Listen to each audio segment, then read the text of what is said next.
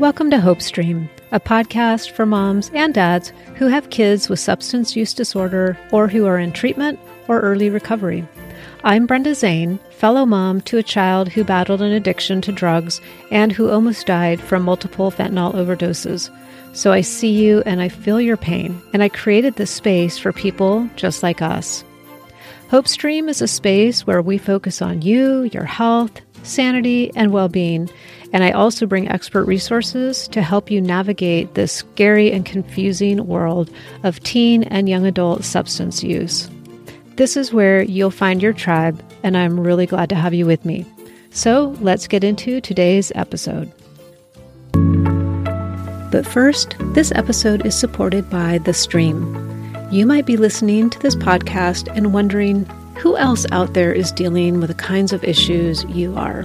Well, there are thousands of moms just like you who are struggling to help their kids and who want to have a more positive, personal, and supportive place to connect with other moms who get it.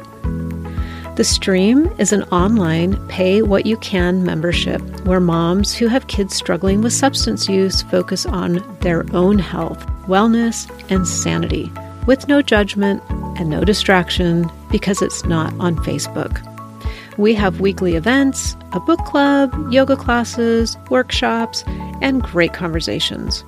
Being a member of the stream gives you an even deeper connection beyond the podcast, where you get to interact with amazing moms and me every day. So, if you'd like to hang out with us after the episodes, you can learn more and join us at brendazane.com forward slash the stream. The first two weeks are always free, then you pay whatever you can. I would truly love to see you there. Now, for today's episode. Welcome back, friends. I am excited to share today's little kind of snack sized episode with you because it's an extension of one of my weekly emails that got a lot of feedback from members in the stream and the folks on my email list. And I also think it's great sometimes just to have a short little nugget that you can think about and work on. Um, I do love to have long conversations with my guests, but when I have a solo episode, sometimes I think about you just running a quick errand or you've got a quick dog walk and you only have a few minutes. And so this is one of those um, bite sized episodes that you can listen to quickly and think about and also put into practice really, really easily just in your day to day. So, when I have an email that gets a lot of feedback from those who receive it, I realize that something is resonating. And so I figured that I would expand a bit on this topic because it's really simple concept that can help tremendously when we're faced with a difficult situation or just as we move through the day to day of life with our really challenging kids. The concept is related to motivation because I hear from lots of parents that they are absolutely pulling their hair out trying to figure out how to motivate their kid or kids to make changes in their behavior. And this might be related to their substance use, but it's also around things like just getting out of bed on time to get to school or to log into school as they're doing right now, or going out and looking for a job, or one that I hear a lot and, and that I went through is tracking down the necessary paperwork for court cases and court dates. There's a million things that we would really love to see our kids doing, and parents are often desperate to find ways to help motivate their kids because the nagging and negotiating and threatening just isn't working. One thing that we do know for sure is that a person's motivation is greatly impacted by others. And if your son or daughter lives with you or if you interact with them regularly, their motivation is especially impacted by you as their parent. Another thing that we know through research is that confrontation hurts motivation. And there's a really interesting research paper that I've put in the show notes that goes into the history of when and why the United States in particular took a turn towards this kind of punitive and confrontational treatment approach in the mid 20th century. It's really long, but if you're a nerd like me, you will be really interested by it. Um, you can download it from the show notes if you're the kind of person that likes to dig into that kind of thing. But for now, I'll just say that it's been shown that negative confrontational approaches to changing behavior is less effective than positive, client centered, and empathetic approaches. And this is true in treatment settings, but this is also true in the home for anything. It doesn't even have to be about substance use. And what researchers and therapists know, and I'm sure that you have experienced, is that motivation can happen when the cost of what someone is doing outweighs the benefits. And so we might look at our kids and say, uh, well, it looks to me like the costs definitely are outweighing the benefits. But our perspective doesn't necessarily take into account things like the excruciating physical pain of withdrawal, or having to face emotional trauma, or even just finding a new group of friends to hang out with if they change their behavior. So there's stuff going on behind the scenes that we don't see. It can be really clear to us that there are negative consequences going on, but they haven't quite gotten to the point where they are outweighing the benefits. So your son or daughter is definitely getting something out of their use, out of their substance use. It's solving a problem for them. It's actually a very effective strategy at managing whatever it is that they are trying to manage. So just remember you're not seeing everything that's going on. The other thing about motivation that can be very frustrating is that it usually happens slowly, especially when someone is misusing substances. They aren't functioning from a clear, healthy brain, so they're not starting from the level that anybody else would be starting from. And so we really have to recognize that things might move slower than they would with someone else. So if you have two kids in the home, or three or five, whatever it is, this one who is potentially using substances is going to react and respond in a different way than kids who aren't. So just recognize that. And what might look like progress and motivation today can completely disappear within an hour and not show up again for weeks. And so it can be incredibly tempting to just throw up your hands and resort to the nagging, lecturing, which really doesn't work. So then we end up in this really frustrating cycle of going nowhere. Luckily, there are some things that you can do that, at the very least, will neutralize some of the negativity and the downward spiral.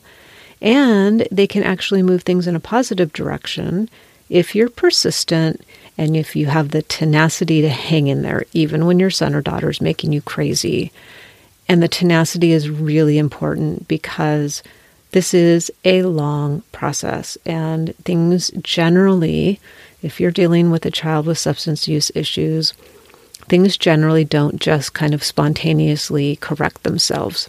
And so you just need to make sure that you've um, kind of fortified yourself uh, to have that tenacity to hang in. I like simplicity because I know that you have a lot on your plate already and that life is probably fairly chaotic if you're listening to this. So I will talk through what I think is a simple way of looking at how we can influence motivation to change. In the show notes, there is a downloadable um, PDF document that will make this very easy and clear to understand. So it's a little trickier to do in a podcast because I don't have anything visual to show you, but I'm going to talk you through it. So uh, if you want to grab that, just go to brendazane.com forward slash podcast. You'll see this episode and you can download it from those notes. There are three visuals that I want you to create in your head or to jot them down or draw them out on a piece of paper if you can. And you're going to be drawing some faces. So you can kind of think of those as the emoji faces that are on your phone if that's helpful. That's that's sort of the the imagery I want you to have in your mind. And for the first equation, think about that red angry angry face emoji. I think there's also one that has some swear words coming out of it or something like that. So you can imagine either one that you like. And that's likely representative of you and your son or daughter at least some of the time. There's usually some of this going on in the home. If that face represents your child, negative and angry, And then they are met with the same red angry emoji face. So whatever you whatever one you chose for your child, same one for you. The effect on their behavior will be even greater negativity and anger. So that's the equivalent of a giant red angry emoji face. This happens when we react out of anger or frustration or exasperation or exhaustion, when our kids either do something that we don't want them to do or they don't do something that we would like them to do. It's those yelling matches that go nowhere, or it's the door slamming episodes that usually end up with somebody leaving the house saying really ugly things.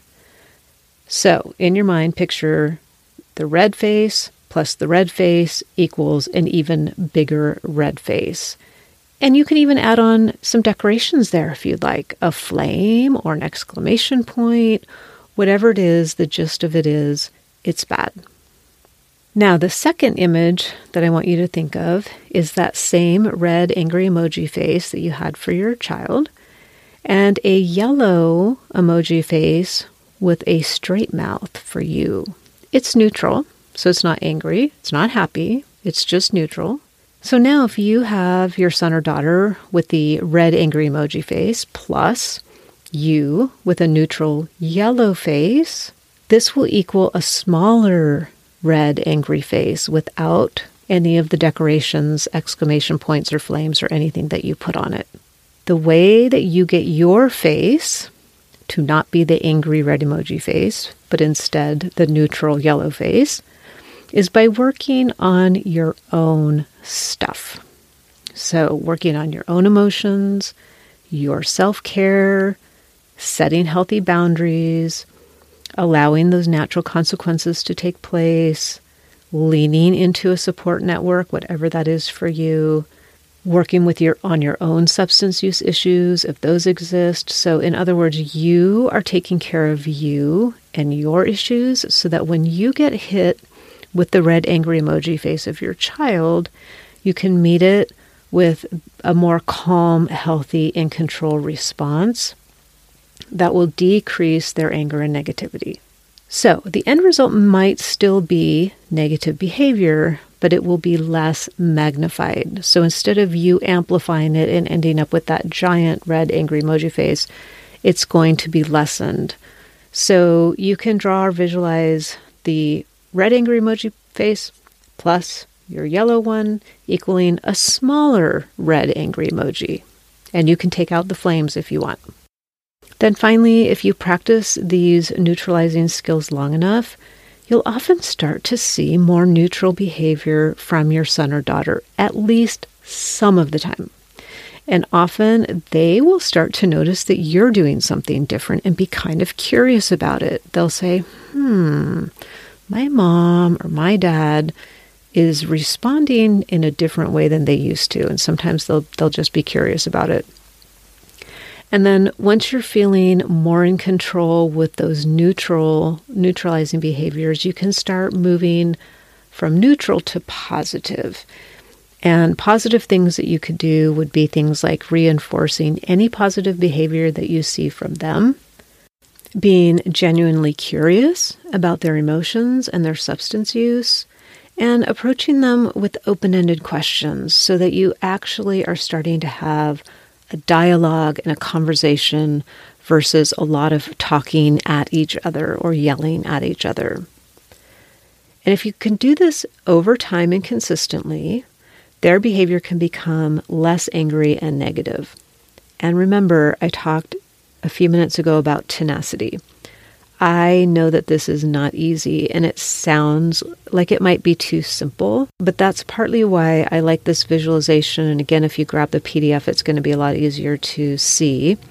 That's why I think it's really important to have something like this, an image that can come to your mind really quickly when you're tempted to revert to negative reactions or responses if you've got this in your mind, you can see how what you're going to say or what you're going to do will impact their response and their motivation to make changes in their life. So the final equation, the third equation, looks like your son or daughter as that yellow curious emoji where there's they're kind of have the the scrunched up face and like they're thinking about something, and you have a smiley emoji face. And if you want and you feel extra generous, you can even throw in some of the heart eyes.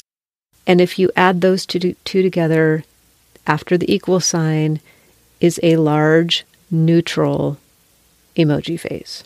Now, I know what you would like. You would like me to say that there's going to be this big, smiley, giant face with heart eyes and sparkles and rainbows and unicorns. But if you have a teenager or young adult who's misusing drugs or alcohol, I am guessing that a giant happy face might not be a reality right now. And it's just important to know that it can take a while to get there. It's definitely not impossible. I think, though, that using some of these tools to get to a big neutral face is probably a welcome step in the right direction. You'll take that, right? It doesn't have to be all sunshine and rainbows and unicorns. So, the bottom line is that motivation can be encouraged, but it can also be extinguished. And so, being conscious of how we are reacting to our kids, and I like this just this visual of a formula, is a way that we can be sure that we aren't discouraging their positive behavior and their potential for motivation and change. Now, I know again that this might be a little tricky to envision so if you just go to brendazane.com forward slash podcast, you'll see this episode. You can get the PDF. You can download it onto your phone. Might be helpful just to have it there. And it'll just give you those equations in picture format. Also, if you want to get on my email list so you can get the email every Wednesday that I send out, just as a way to support you and what you're going through, um, you can go to brendazane.com forward slash email and just drop your email there, and I'll send you a a short kind of one pager email on Wednesdays. And I would love to be able to do that for you. Thank you so much for listening to this short but hopefully informational and visual episode. And I will meet you right back here next week.